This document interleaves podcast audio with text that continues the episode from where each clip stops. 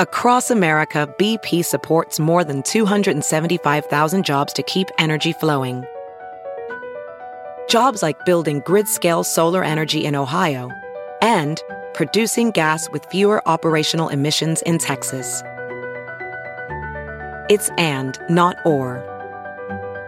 See what doing both means for energy nationwide at bp.com slash investing in America.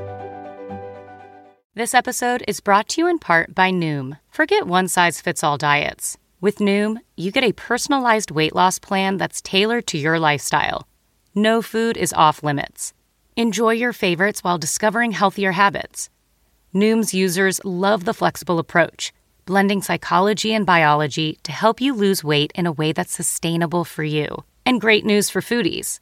Noom just released the Noom Kitchen Cookbook with 100 delicious healthy recipes. Stay focused on what's important to you with Noom's psychology and biology based approach. Sign up for your trial today at Noom.com. That's N O O M.com. Grab your copy of the Noom Kitchen wherever books are sold.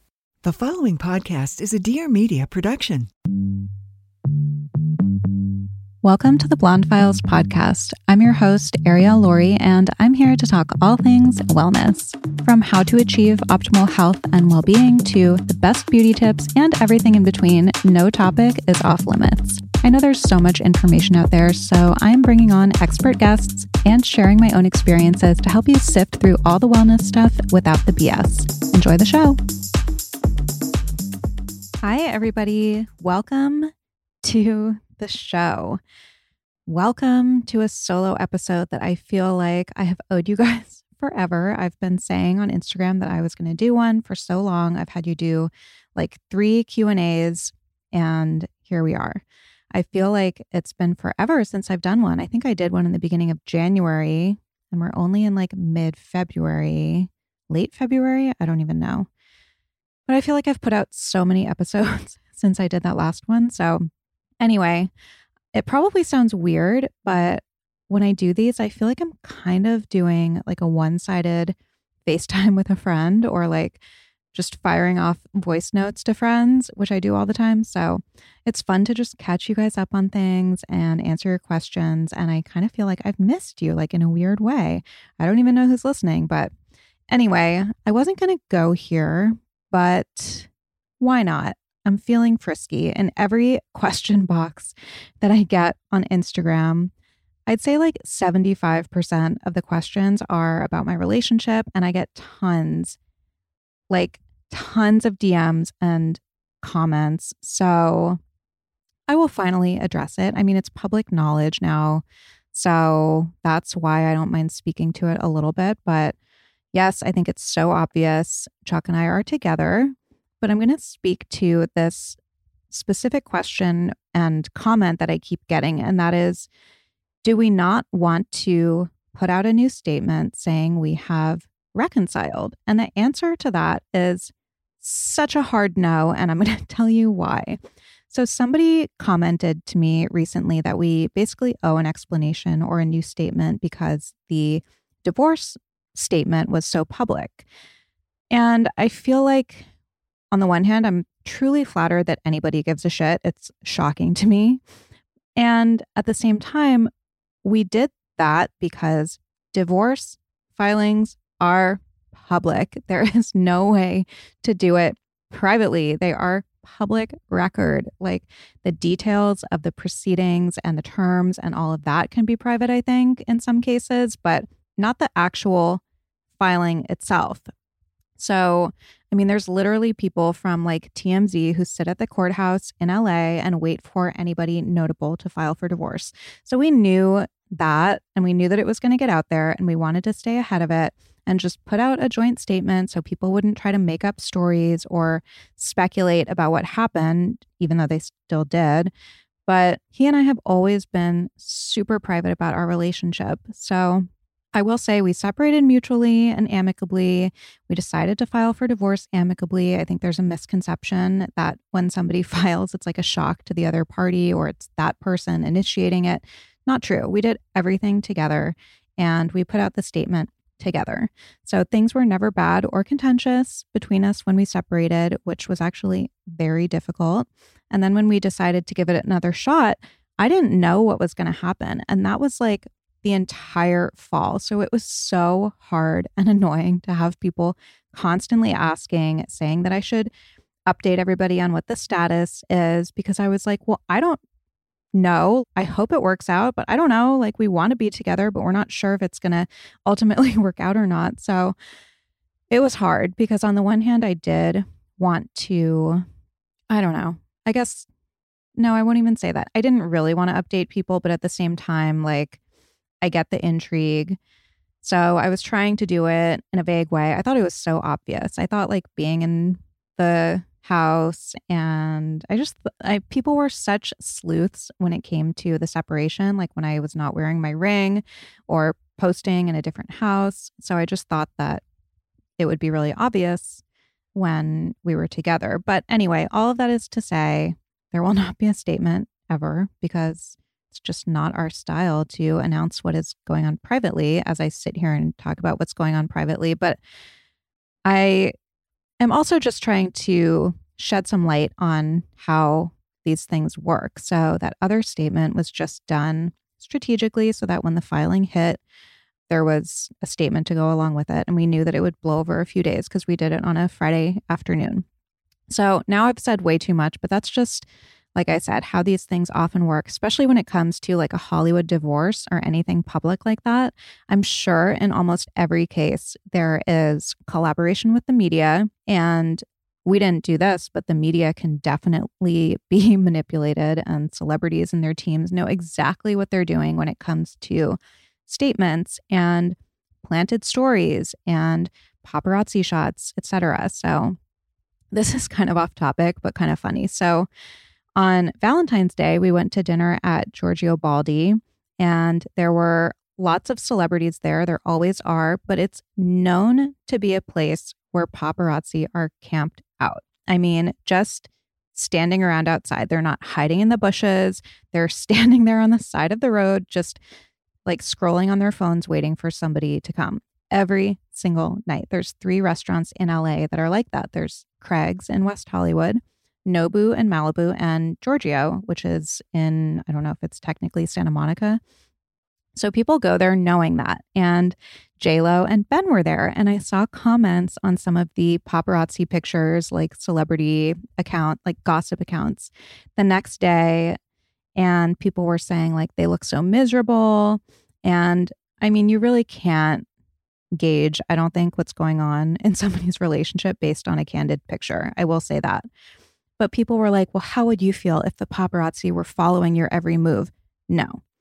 You pull up to the restaurants, and like I said, they're all just standing on the sidewalk in plain view, waiting. So don't believe when people are like caught by the paparazzi at these places. They are going there for the publicity, for the pictures. Sure, maybe they like the food, but they know that there's paparazzi there. So there's a restaurant across the street where we go all the time that is also Italian, really good food, super cute, quaint, kind of romantic vibe, and there's no paparazzi. So you could go there for your pasta or whatever, but they don't. So that's a little more insight into the inner workings of publicity, I guess. So, anyway, Let's see. For this episode, I have questions about that. So hopefully that was satisfying for everybody who was wondering. I got questions about my boobs. Let's see, money. I don't know if I'm going to go there. Mental health, wellness. We're kind of all over the place. So hang in there. So I'm going to start with a boob update. I got tons of questions about this and it's fresh on my mind because I just did a post about it, which was interesting. So if you don't want to hear this or if it makes you feel upset or whatever, feel free to fast forward. So I did a post the other day about how happy I am with them. And the majority of the comments, and there were a lot, were about how toxic they are and how prevalent breast implant illness is. And I should be more mindful of what I'm promoting and how people are so relieved that they got theirs out. So, okay. First, I want to say, I believe people experience this. I believe it's real. And if this happened to you, that fucking sucks. And I'm so sorry. But it's also mind blowing to me how people just choose to talk about how terrible they are and how having them removed was the best thing ever. When I post about how I just put them in my body six months ago, I'm like, okay, what do you want me to do with that? Like, I'm sure everybody will say they're just raising awareness. Fine. But it's just still kind of baffling to me. Like, if I had never met somebody and we were having a conversation and I said, Yeah, I just did my breasts a few months ago. I'm so happy. Would they be like, Well, they're actually really toxic and damaging for your body. So have fun with that. Like, probably not. I'm sure somebody is going to say they would, but that's the internet. Like, the same thing happens when I post oatmeal. You know, I get all the people who say that oats are terrible. Anyway, some people just, I think, seem to have an issue with the fact that I'm health conscious and I chose to do this. But my approach to my health is moderation, it's flexibility, it's doing what works for me. And prior to doing my boobs, I talked to all of my friends who have implants, none of who have had complications, by the way. And again, that's not to say it doesn't happen, just the pool of people that I know who have had them have not had issues. But I did read a lot about breast implant illness. I discussed it not just with my surgeon, but with a lot of my friends in different positions in the medical field doctors, nurse practitioners, a naturopath. And I ultimately decided to go with implants. I mean, I think I would say if you're concerned about breast implant illness being a possibility, just don't do them.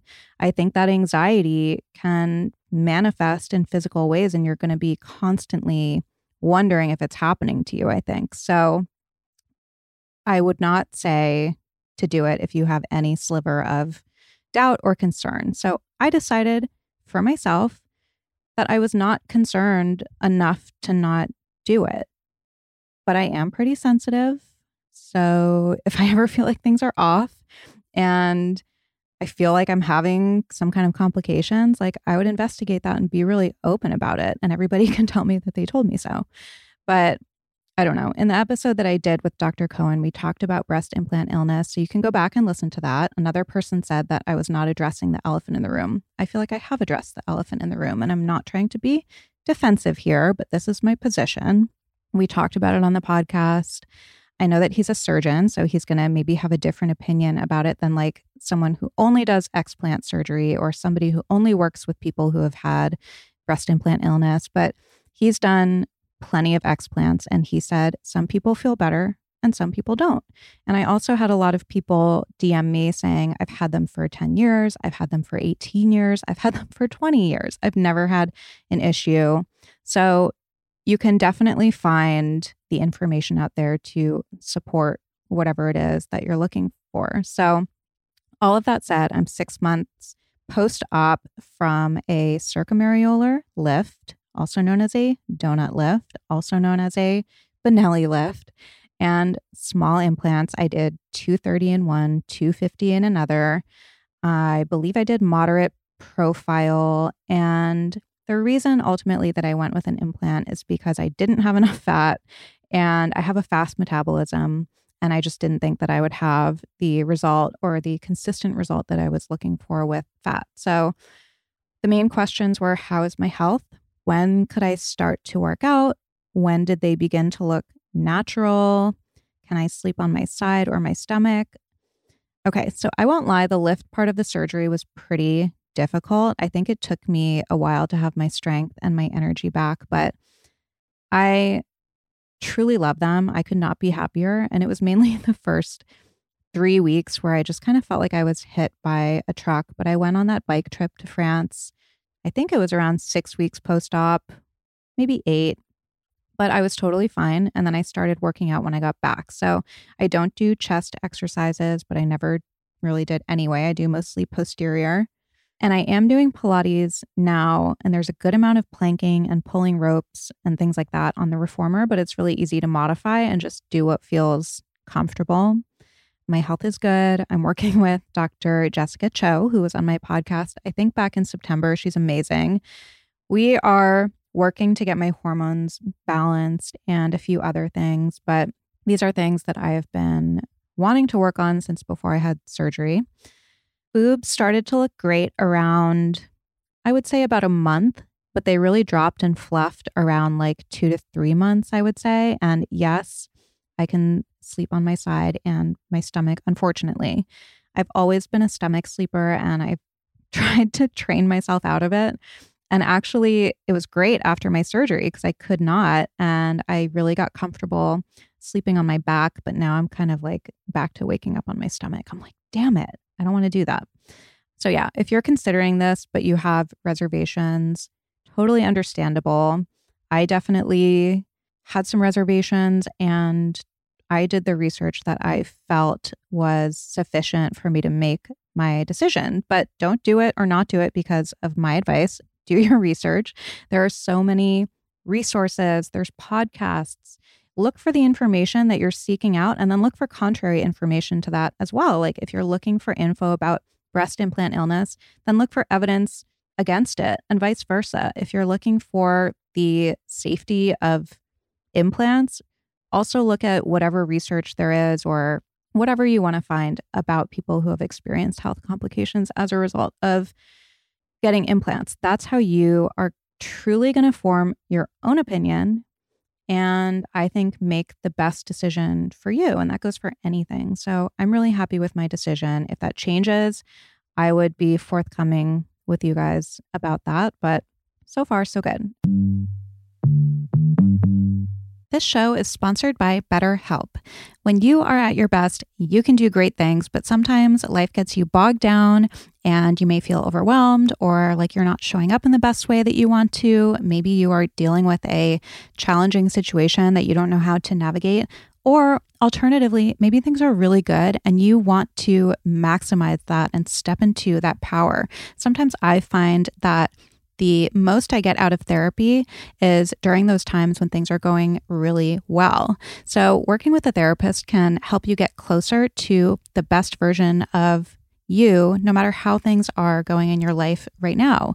Because when you feel empowered, you're more prepared to take on everything life throws at you. You guys know that I am a proponent of therapy. I've been in therapy since I got sober, and it is by far one of the most valuable tools that I have in my toolbox. I have a big support network and I have a lot of friends and family that I can go to with things, but having that professional, unbiased, objective person in my life is just so helpful. I've had so many major revelations in therapy, and not even from a therapist telling me what to do or pointing anything out, but essentially by them just holding up a mirror to me and to my life. And like I said, it's not only amazing when things are tough, but it can also be amazing when things are really good. So if you're thinking about giving therapy a try, BetterHelp is a great option. It's convenient, flexible, affordable, and entirely online. Just fill out a brief questionnaire to get matched with a licensed therapist, and you can switch therapists anytime for no additional charge. So if you want to live a more empowered life, therapy can get you there. Visit betterhelp.com slash files today and you will get 10% off your first month. That's betterhelp, H-E-L-P dot com slash files. Hi guys, it's Jordan from the Balanced Blonde Soul on Fire podcast. On my show, we go deep on all things astrology, awakening, motherhood, channeling, healing, and so much more. A few years ago, I was diagnosed with chronic Lyme disease, and the healing journey I embarked on at that time set me on the path to radical awakening. Let's just say I had no choice but to change my energy, and that opened me up to the most beautiful healing of my life. On my show, you can expect to feel like you're sitting in my living room chatting with old friends. Tune in every Wednesday to connect and hang on the Balanced Blonde Soul on Fire. Since I'm talking body stuff, let's talk the primary thing that shifted my wellness mentality that being healthy meant having abs. I think it really became more about how I feel than how I look when I essentially ran my body into the ground years ago trying to get those abs. So I'm sure by now most of you know my story, but back when I was doing BBG religiously, that's when I had that mentality. It was all about how I looked. And that's not to say that there weren't some good things that came out of it. Like I learned how to show up for myself and do something really hard. And I gained confidence by making and keeping that commitment to myself. And I did get really strong there for a minute until it became too much. but I was really overdoing it. I mean, BBG is basically 30 minutes of plyometric high intensity training. So there was a lot of wear and tear for me, and it just was so much stress on my body. So when I started tracking macros in addition to doing those workouts, I think I was eating around like, well, maybe I shouldn't even say this. Well, I will 12 to 1400 calories a day. I was not giving my body the nutrition and the energy that it needed to sustain those workouts. And also, I have a busy, active life. And slowly, everything in my body got so out of whack. I had zero energy and was obsessed with what I was eating. I could not miss a workout. Like, it was so restrictive, but I did have abs. Like, great. I look back mm-hmm. on pictures and I was so lean and I had abs, but I remember being like miserable. And of course, at the time, I didn't think that my body looked great. Like it wasn't enough. So it just was like at the point where I would try to work out. I'd get through like seven minutes. I would have to stop. My body was just like, no more. So I was like, okay, well, this doesn't seem like quote unquote wellness to me. And around that same time, I started doing TM, transcendental meditation. And I remember I just had this moment where I realized I had to stop forcing my body into this box.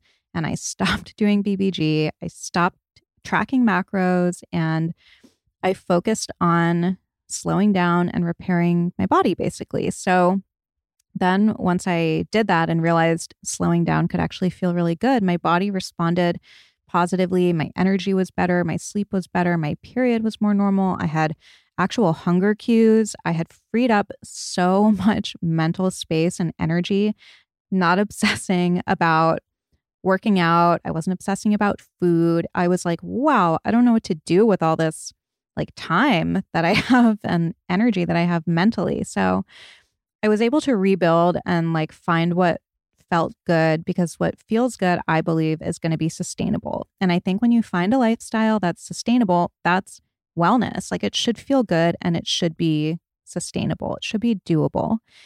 So there's that saying that like the best workout is the one that you're actually going to do. So whether that's high intensity or weights or yoga or Pilates or walking or running or bar or whatever, just do more of that. I remember somebody said to me back then something along the lines of, like maybe my body wanted to be five or 10 pounds heavier, but if that's the difference between feeling like shit and feeling amazing, isn't that worth it? I think you need to ask yourself that. Like maybe what you think your body is supposed to look like and what your body is meant to look like at its healthiest are different. But would you rather feel good or would you rather be like treating your body punitively and having this really rigid lifestyle just to look a certain way? I don't know. For some people, it might be worth it. But I think the point is wellness, I believe, is about feeling good. It's about having energy to go out and participate in life, feel comfortable in your body. It's kind of a balance of discipline and moderation. Like my approach to nutrition is very much moderation, which at this point is just intuitive to me. But the workout aspect, I will admit, does take discipline because I just don't always feel like doing it. But when I do something that I love, it makes it easier to have that discipline to get me over the hump of making excuses and not wanting to do it. I have no idea if this is even making sense, but okay, let's see. Somebody asked me my current workout.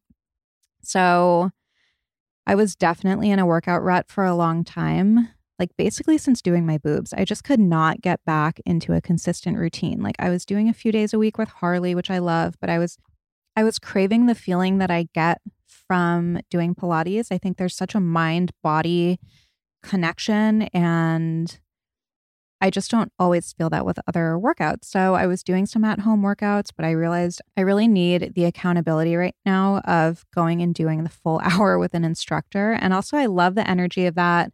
And I love the social aspect. So I'm back to doing reformer Pilates at Forma three to four days a week. And then the other days I walk and no, I'm not hitting 10K or 12K steps or whatever. I'm just doing what I can. And I love Pilates because it's so hard, but I don't feel exhausted, like just dead after. I really feel energized. And even though it's so challenging, it also feels nourishing at the same time. And this fluctuates for me. Sometimes I like this, other times I have more energy, maybe like when I have less stress and less responsibilities in life. And I feel like I have all this extra energy that I can dedicate to a workout where I can like go and hit it really hard for an hour with a trainer or whatever. But I'm just not there right now. I'm like a little bit overwhelmed. I have a lot going on and I want my workout to be really nourishing for me. So, yeah, I love the social aspect. Like I said, I love going and doing it with a friend. I feel like I've been way more social this year than last year, and my life has really opened up in so many ways. So, that's like a whole other topic. Maybe I'll get to it today or not. Who knows? But for all of those reasons, I really love the uh, breakdown of the workout schedule that I have now. I feel like my mind is mush, by the way. It's Sunday afternoon and I had such a busy weekend. And I feel like I'm losing my voice. So if I have a vocal fry today, I'm really sorry. Okay. Somebody asked, How do I have the motivation to stay disciplined when it comes to things like working out, meditation, etc.? Okay. Well, working out the discipline usually precedes the motivation. Like, I rarely feel motivated, which, like I just said, is why I need to have some layers of accountability built in.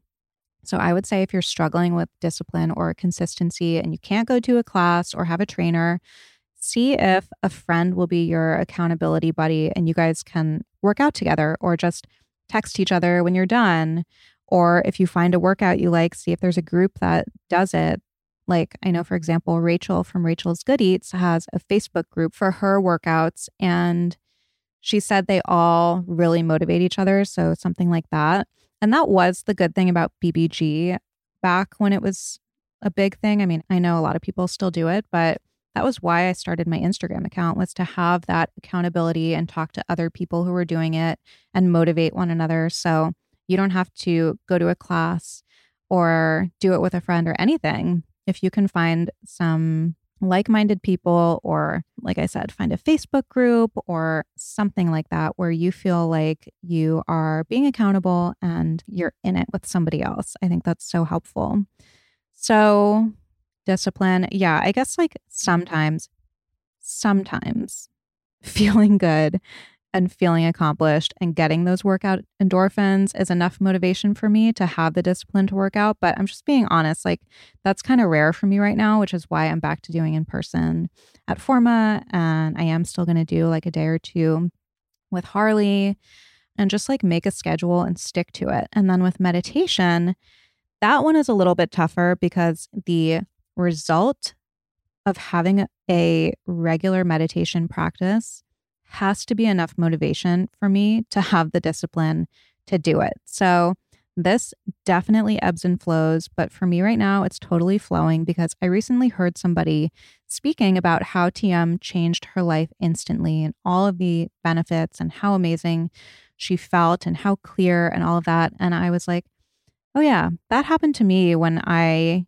initially committed to it and when I go through my periods of being really committed to doing twice a day, I always do my morning, but it's really the two a day for me that like really kind of solidifies it for me. Like I just was listening to her talk and I was like, I have that tool too at my disposal. And it does benefit every single aspect of my life so profoundly. So I just need to do it. Discipline is definitely the hardest part of meditating, not the meditating itself. So I do it first thing in the morning before I'm even really awake. And then the afternoon meditation is the hardest thing because it's really hard to just stop your day, like stop, drop, and meditate. I mean, who can do that? But I remember when I was learning TM, they were like, you know, the busiest people do this, and it enables you to be that busy and function at a high level and be really clear. And so it is just that discipline to do it. And the afternoon one is really the one that I feel changes me on a cellular level. So lately I've just been doing it like it's a non negotiable. And I'm just kind of at the point right now where I'm like, I have these tools and I have the capacity to feel so good, like physically, mentally, spiritually. Like, this is the best time of my life where I feel like I'm still relatively young, vital, healthy, like thriving in a lot of ways. And I want to maximize that and enjoy it. And as somebody who I know in sobriety says, like, I want the big buzz, you know? So that's kind of my motivation right now to do all of these things, I guess. So we noticed that Harvey was getting way less enthusiastic to eat than normal. He usually would come and find us exactly at his meal times to get us to feed him. And then he started being kind of over it, and we would have to convince him to eat. So we realized he was probably just not that into his food. So we tried a few different kinds, and then the neighborhood gossip mill started going, and people were saying that he was getting that. So we really couldn't figure out what was best. And our vet told us about Sundays for dogs. Ever since we switched him to Sundays, he is so excited for mealtime. He is looking nice and lean. His coat is looking gorgeous, and it just makes us happy to see him happy. So, Sundays is air dried dog food made from a short list of human grade ingredients. It was co founded by Dr. Tori, who is a practicing veterinarian, and it contains 90% meat, 10% vegetables, and 0% synthetic nutrients. So, Besides USDA beef and all natural chicken, you will find digestive aids like pumpkin and ginger, plus disease fighting antioxidants. So, Harvey is officially a wellness doggy.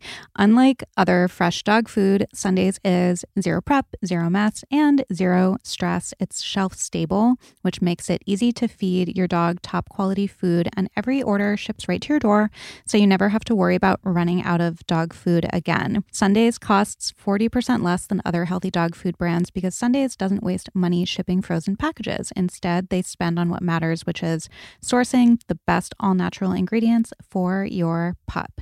So they worked out a special deal for my dog loving listeners. You can get 35% off your first order of Sundays. Just go to sundaysfordogs.com slash blonde or use the code blonde at checkout. That's Sundays for Dogs, S U N D A Y S F O R D O G S dot com forward slash blonde. And you can upgrade your pup to Sundays and feel good about the food you feed your dog. When you look at your hair, are you 100% happy? For years, I tried every product under the sun, hoping each would help me improve my hair health and help me achieve my hair goals. But it seemed like no matter what I was trying, it was either too heavy, it would make my hair greasy, I would notice that I had hair breakage, and I could never really find something that just gave me that silky, healthy, strong, shiny, sleek hair that I was trying to achieve.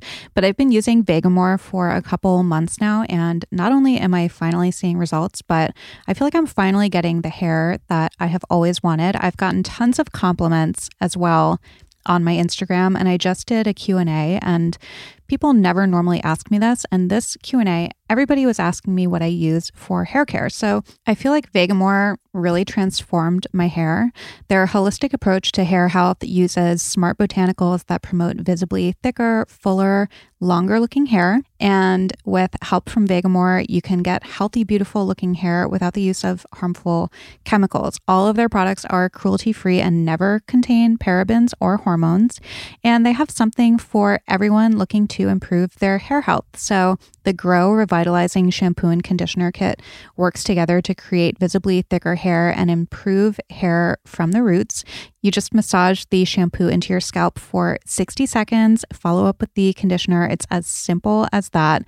And it's been a total game changer, like I said, for my overall hair health. So, normally I use a few extensions in the back of my hair just to add in some length, but I'm noticing that my real hair is actually almost as long as the extensions now, which never happened before. So, there's that. There's also the simplicity that I love. I love the smell. It doesn't weigh my hair down or make it greasy like the other products that I mentioned in the beginning. And with Vegamour, there is no risk when trying because they have a 90 day money back guarantee. But with 91% of customers saying they saw visibly thicker hair in just three months, you will not want to run out and you'll want to try it at least for a few months so that you can really see those results.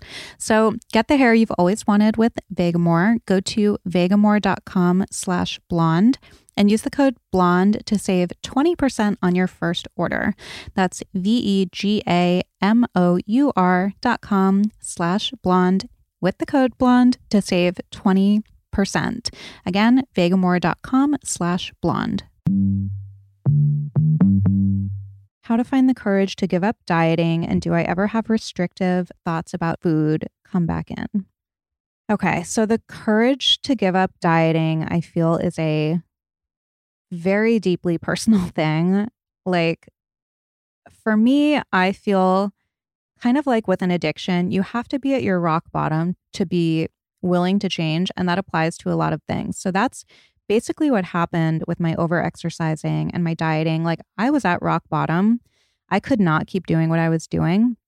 So I had to adopt a new way of living. That's what happened in my sobriety as well. So if you are feeling like your way of life is not working for you, but you're scared and you don't know how to live any differently, like that's okay.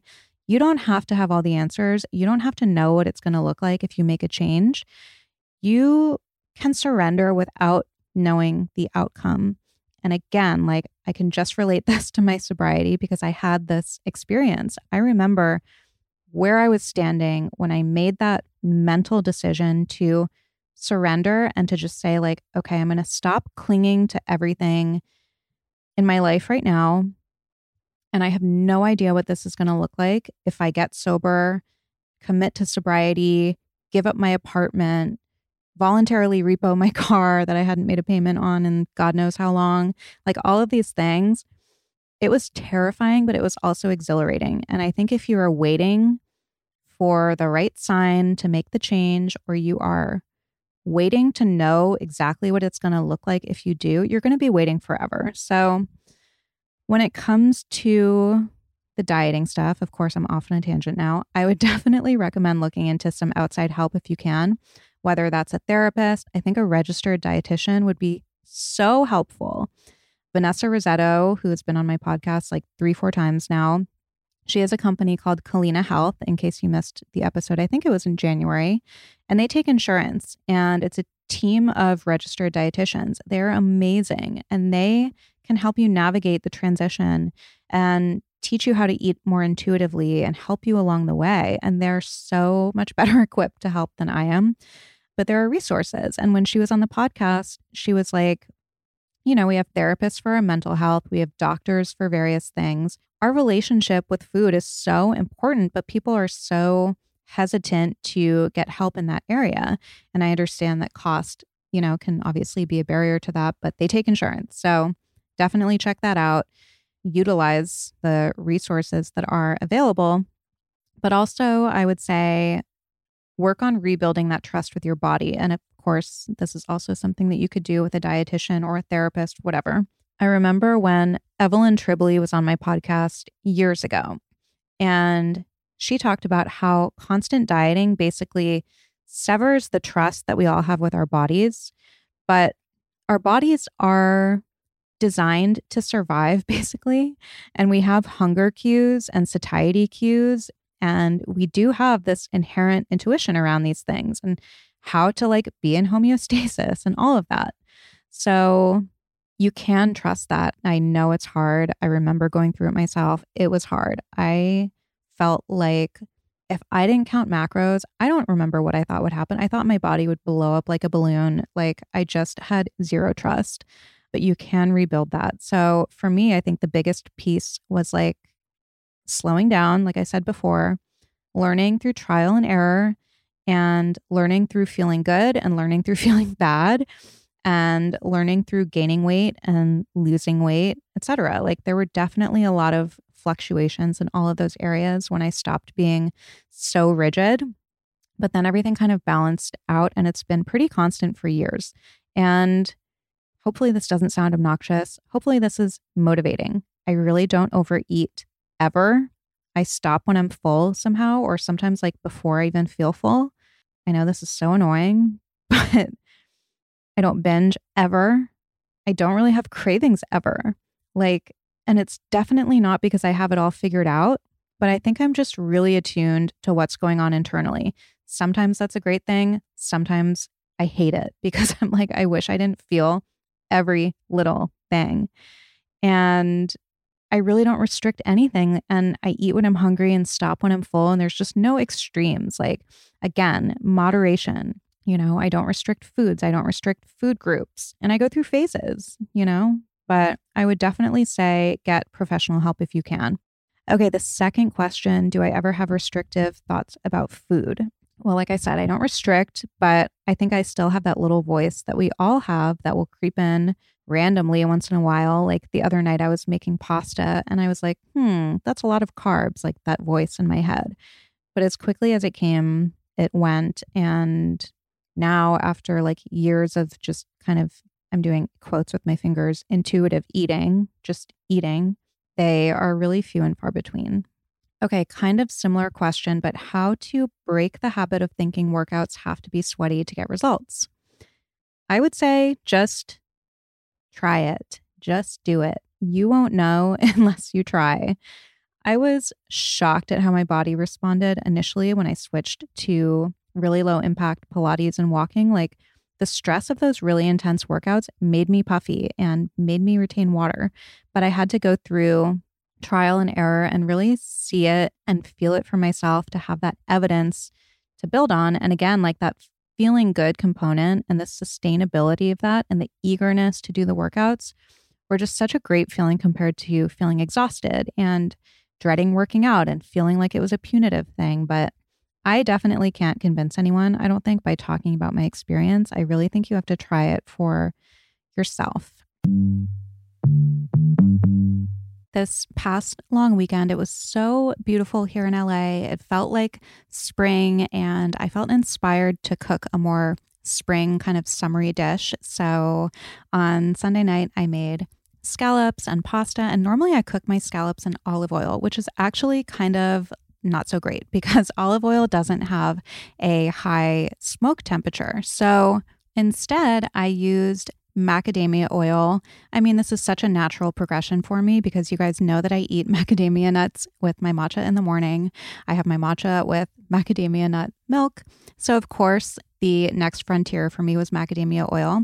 It has more beneficial effects to overall human health than olive oil or coconut oil. Its omega 7s have been linked to natural collagen production. Yes, please. Increased skin elasticity. Also, yes, please. Anti inflammatory properties and fat loss. And like I said, it has a high smoke temperature, so it reduces the risk of free radicals, which cause aging that most other oils create when heated during cooking. And of course, my favorite is House of Macadamias. They have a special cold pressed single batch macadamia oil. You guys have to try this. You can use it for cooking, dressings, whatever you want. It's great for drizzling over a salad. It has this buttery taste that is so delicious. So if you are not on the macadamia oil train yet, you guys need to get on this. It's so, so good. And like I said, I love my macadamias with my matcha in the morning. Macadamias are the lowest carb nut. They have more healthy fat than even avocado, and they are rich in the rare omega 7s that no other oil or nut has. So their benefits are totally unique.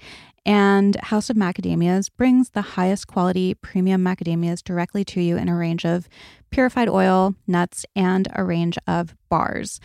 They don't ever go on sale, but they have an amazing deal for you guys. They are so generous with my listeners. So you can get 20% off all purchases and for a limited time, all first orders will receive a cold pressed extra virgin macadamia oil that's truly one of a kind, valued at $20. So you get this totally complimentary if you use the code blonde at checkout. So visit houseofmacadamias.com slash blonde to begin indulging in health. I know that ordering out and cooking more is a goal for a lot of people, but it can be really hard when you are busy. One option that I really love if you are trying to fit it in, but you don't have time to go out and be buying all the ingredients for recipes and coming up with recipes and all of the work that goes into it, is Green Chef. Green Chef is a meal kit company. They make eating well easy with plans to fit every lifestyle, whether you're keto, paleo, vegan vegetarian, gluten free, or just looking to eat more balanced meals. They offer a range of recipes to suit your preferences, and they have so many options. So they expanded their menu so you can choose from over 30 recipes weekly. You also have the option to mix and match meals from different dietary preferences in the same box. So if you and somebody that you live with have different preferences, I don't know if this sounds familiar to anybody, then you can still order from the same box, which is great. You don't have to change your plan. There is now more customization than ever. So in addition to swapping protein in any meal that features chicken, beef, or salmon for USDA certified organic ground beef, USDA certified organic chicken, and wild caught sockeye salmon. You can also add chicken or fish to select vegan and veggie recipes each week for that added protein boost. So we love that. And you can also double the portions in your weekly order with just one click. So, I recently had these chicken bowls that were absolutely amazing and so easy to make. I love that their recipes really take no time. They even have 10 minute lunches and then they have really great add ons. So, if you guys order, definitely check out the Mylk Labs oatmeal. They have almond, they have blueberry, they have almond and blueberry, so you can get both. They have really good egg white bites and so much more. So that's another great option. And you can feel good about Green Chef because their recipes feature premium proteins, seasonal organic produce, and sustainably sourced seafood. Green Chef is also the only meal kit that is both carbon and plastic offset. They offset 100% of their carbon footprint as well as 100% of the plastic in every box. So go to greenchef.com slash blonde60 and use the code blonde60 to get 60% off plus free shipping. This is an amazing deal, so definitely go check it out. Again, it's greenchef.com slash blonde 60 and the code is blonde 60 for 60% off plus free shipping. Okay, can I break down my supplements right now? Yes. So I start my day with athletic greens. You guys know that. It's just a habit at this point that I don't even think about. So I do that. And then right now I'm taking Cymbiotika liposomal vitamin C and liposomal glutathione. I'm starting Cymbiotika NMN this week for anti aging. And at night, I take NED magnesium and Cymbiotika liposomal sleep formula. So this changes and I add things when I need them or take things out. But in general, I don't take a million supplements. I feel like I have so many bases covered with these and I keep it pretty simple. That might not sound simple, but I really enjoy it. I love the Cymbiotika liposomal stuff because I feel like I'm having a little treat. Like I don't feel like I'm taking vitamins. Like the vitamin C, I think is what is the flavor? Maybe like vanilla cream or maybe that's their magnesium. I don't remember, but I'm like, ooh, time for my supplements. I get so excited. And then, like I said, I'm going to start working with Dr. Cho. So she might put me on different things depending on what's going on, but I will keep you guys posted. How to support my body when life is stressful. Well, meditation is huge for me. I try to really limit my screen time. Like my phone and computer literally jack up my nervous system constantly. So I have to be really cognizant of that. And if you missed my Instagram post or my TikTok, if you can't break your phone addiction, turn on grayscale. It makes your phone black and white. You're going to get way less dopamine like way less dopaminergic action. You will find that scrolling is just not enjoyable. Like it makes it really boring. So Google grayscale iPhone. It'll tell you how. That definitely helps me. Sleep, obviously, super important. So I will go to bed even earlier because usually when I'm stressed out, I wake up super early. I walk more. Walking helps me to disrupt rumination. I love an ice bath. Well, I don't love it, but I do it and it always helps. Dr. Maddie Elberger, who was on last week, she had that tip about activating your dive reflex. You can just do a super cold shower or bath for three minutes. I'll turn on calming music. I'll light a candle, make it a whole thing. What else? There are a lot of things we can do, but I also think there's a balance of taking care of ourselves and doing these things and also not trying to eliminate the feeling of stress completely because I feel like that resistance really does sometimes make it worse. So Find what works for you, but I find that being more present, not being on the phone or computer constantly, get outside more, move, sleep, meditate, those things help me the most. Okay. And to that point, my best tips for making it through an anxious or hard day. I would use some of those tools, but I also think acceptance goes a long way, especially with that uncomfortable resistance piece of it. Like, I get overwhelmed and stressed. And if I feel like I have to be on my A game, I will do something like a cold plunge or meditation or both in the morning, walk, even if it's for five minutes if I have time. But I also have to just be like, okay, this is what it is right now. And I've got this. I think sobriety has really taught me how to do that well because it's all about life on life's terms and trusting whatever you believe in and acceptance and being present and this belief that everything is exactly how it's meant to be in any given moment, whether I like it or not. So it's a huge reframe. If, say, for example, I didn't get any sleep and I'm feeling anxious and agitated, and I have a huge interview and a bunch of work or deadlines, to go from wow, I'm not equipped to handle this today. It's going to be so terrible. I'm so uncomfortable. How can I get rid of this feeling? To go from that to like, well, I guess this is exactly how I'm supposed to be today. And I know I'll get through it because I always do. I think it's really strengthened my relationship with myself because I have proven to myself over and over again that I can actually get through it and handle it. And sometimes it's actually a gift. So an example of this, I've noticed that when I'm tired, I'm way less inhibited for whatever reason. So I used to panic if I didn't get like eight or nine hours of sleep before a big interview or something, like, or just if I had to be on for something, maybe for an event. And now I'm like, okay, I'm tired, but maybe this is actually the way that I'm meant to be because it usually leads to a better interview or feeling more comfortable or whatever the situation is. Like I'm way more extroverted when I'm tired, which maybe somebody can DM me and tell me why this is. But I kind of feel like it's only bad if I make it bad, meaning, yes, anxiety and hard days can be really uncomfortable. And obviously, it's all like circumstantial, and there's a whole spectrum, and some things are way worse than others, but I can make it miserable or I can just make the best of it. And I try to do the latter. Someone asked, Do I get nervous before podcasts? How do I prepare? Do I get intimidated? Yes, sometimes. Very rarely now, though. Like I've talked about this before, but the first year I would sweat through the interview because I was so nervous. I think I was just so introverted four years ago. Like, not in my personal life, but I just had no experience interviewing or guiding a conversation. And I didn't even really listen to podcasts when I started because there just weren't that many great, relevant ones. And I had no clue what the hell I was doing. And now I don't know what I am, 200 something interviews in. I really look forward to the interviews and I have so much fun. And that has also carried over into my personal life. Like, I love going to events or dinners with people I don't know and just talking to strangers and learning about them, which was definitely not the case four years ago. I remember when I started, I bought Barbara Walters' book, I think called How to Talk to Anyone About Anything.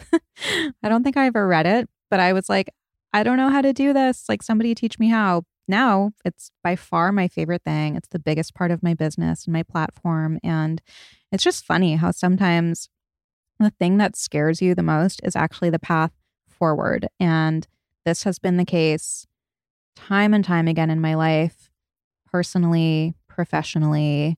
So if you're thinking about something that scares you, but you're thinking about doing it, I think that's a sign that you should do it. But do I get intimidated? Yeah. So occasionally I will get a little intimidated. Usually, just if I'm talking to someone academic. Like I get starstruck by scientists, not celebrities usually, but I do a lot of preparation so I will listen to the guest on other shows. I'll read interviews. I'll read about the subject we're discussing so I can have a conversation about it. I write down tons of questions just to have if I get stuck. So there is definitely a lot of preparation that goes into it. And then for each guest and each episode, there's the outreach. And I just want to say, I saw your list of dream guests, and most of them I've reached out to, or I'm in the process of booking, or I've reached out and I never heard back. So I'm trying. I feel you guys. We're on the same page about a lot of the people that you want to have on. But yeah, so there's like the outreach, then there's the research for the episode, then the recording itself. Then I listen back to the episode to write notes and write the description. And then I send any edits to my producer, which goes to the editors. And then there's recording the ads, which are not one and done for me, unfortunately. Sometimes I can't even get through like a sentence without fucking up a word. So I sit there having to record it over and over again. And record the intro. And whenever I feel like I've caught up on everything, the episode is released, sometimes two a week. And then I'm back at square one. And I'm always trying to book, always trying to schedule, always trying to find new guests, always trying to review people who have pitched themselves to Dear Media or myself to come on the show, research, record, edit, rinse, repeat. It's a lot. And I get creatively really drained. So it's hard to stay on top of content for my social platforms when I'm doing all of that. So when you're not seeing me film a lot of new recipes or content or whatnot, now you know why. Things that make me happy, sad, or anxious lately. I will do one of each. Something that's made me happy lately is feeling clarity around my personal and professional life. Like last year was just really hard in both of those aspects.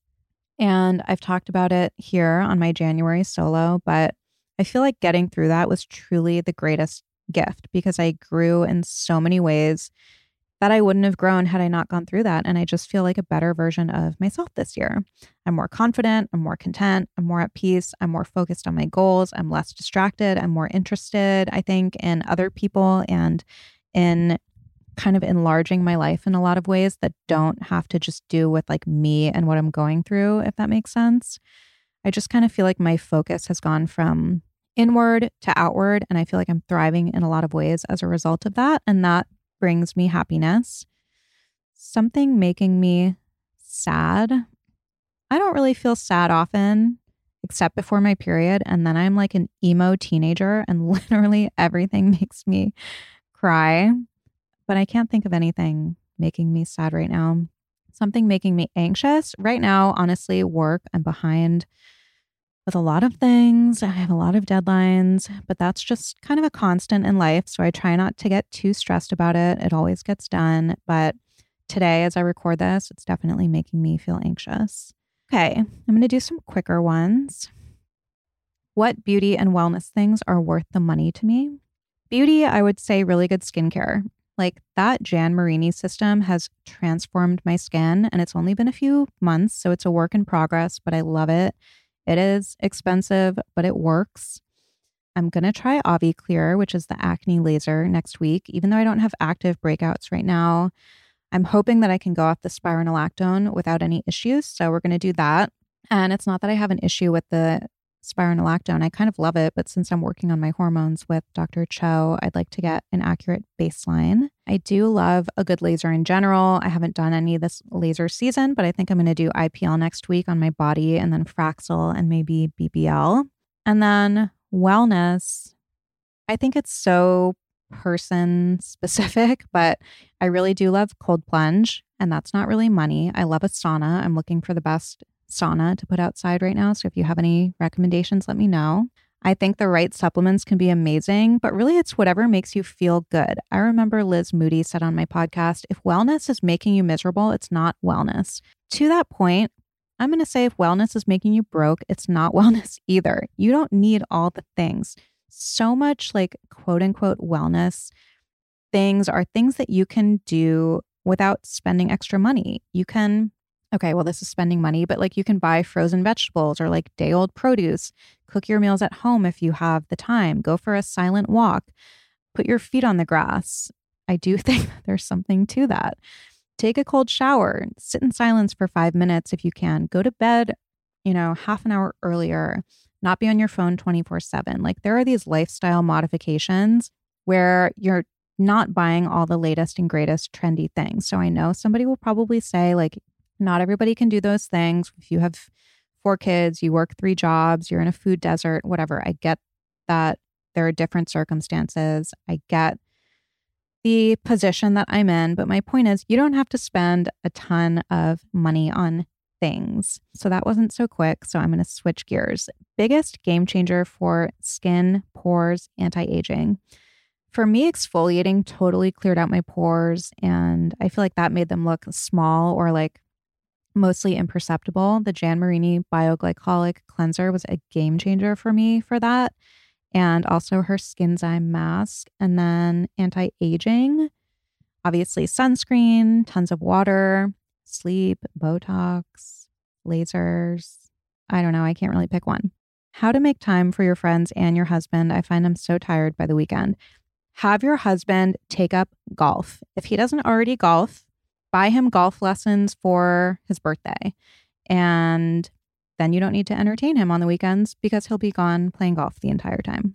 How does it feel to how does it feel to revisit places where I lived some dark times of my life, like Florida. When I got sober, I never thought I would go back to Florida. I remember being 45 days sober, having just testified in Palm Beach against the guy who murdered my friend, reliving that trauma, having to go through crime scene photos, everything. It was awful. And I remember taking off and seeing Florida below me and thinking I was closing that chapter and I would never go back. Fast forward nine years later, I go back all the time and I love it. Like so much, I would get a place there. But I think I just have grown so much and I'm so far removed from that person and that life that it's just not triggering for me. Like, I actually love seeing all the places that I used to like hang out at, at party at, and where I have so many memories and so many non memories, like blackouts and places that I used to live. And it's kind of crazy. Like it's, it's almost like I've had two lives. It is like I've had two lives. And it's kind of cool for me to be back there and see it through sober eyes and get to experience those places sober as well. How to date sober. I don't know that I have great advice here. You just have to do it. Like you're going to feel awkward initially, but it does get easier. It's so nice to just be yourself and not worry about getting too drunk or drunk texting or blacking out, making an ass out of yourself. Like there are so many great things about dating sober. And it does get easier. Like you will grow more comfortable in your skin the more time you have. But it's like anything, you just have to push through the discomfort a little bit. And sober sex is also way better, just saying. okay. Advice for getting life back together after addiction. I feel so overwhelmed. I mean, this is cliche, but I think the best advice I have for this is just focus on the day ahead of you. Focus on doing whatever you need to do today. Focus on whatever you have to do this hour or this minute. Like you don't have to think about the big picture. And that goes for anything. You can get really granular with it. Just do what's in front of you. And that's how you start to build a life. I'm trying to be short here. So there's a lot more that I want to say about that, but brevity. If I could tell my 30 year old self anything, what would I say? I would say, You are so young. I remember at 30, I mean, it wasn't like that long ago, but kind of. I remember feeling like I was entering my geriatric era. Like I thought that that was it. Like my youth was over and that it was all downhill from there. So, no, I would say you are so young and it's about to get really fucking good. Your 30s are amazing. So, I'm fully losing my voice. So, I'm going to stop there. But thank you guys, as always, for listening. Thank you for supporting the show, sharing the show. If you have not rated, reviewed, or subscribed or any of those things, please do. I know how many millions of downloads there are, and I know there are about 3,000 reviews, which doesn't track. The math isn't mathing. So I would love if you guys did that. I know there's so many podcasts out there. It really helps to keep the show on the top charts and obviously like sharing it in your stories, all of those things. TikToks, I love seeing it. It's amazing. I'm so grateful for all of you, even my hate listeners. Okay, love you. Bye. I hope you enjoyed that episode. And if you liked it, and if you like the show in general, please take a second to rate, review, and subscribe. It goes a long way, and it's actually the best way to support the show. Also, if you want to see more about each episode, you can head over to the Blonde Files podcast on Instagram. You can go to ariellelorre.com. And I'm always posting about each episode over on my personal page at Arielle Lorre. Please note that this episode may contain paid endorsements and advertisements for products and services. Individuals on the show may have a direct or indirect financial interest in products or services referred to in this episode.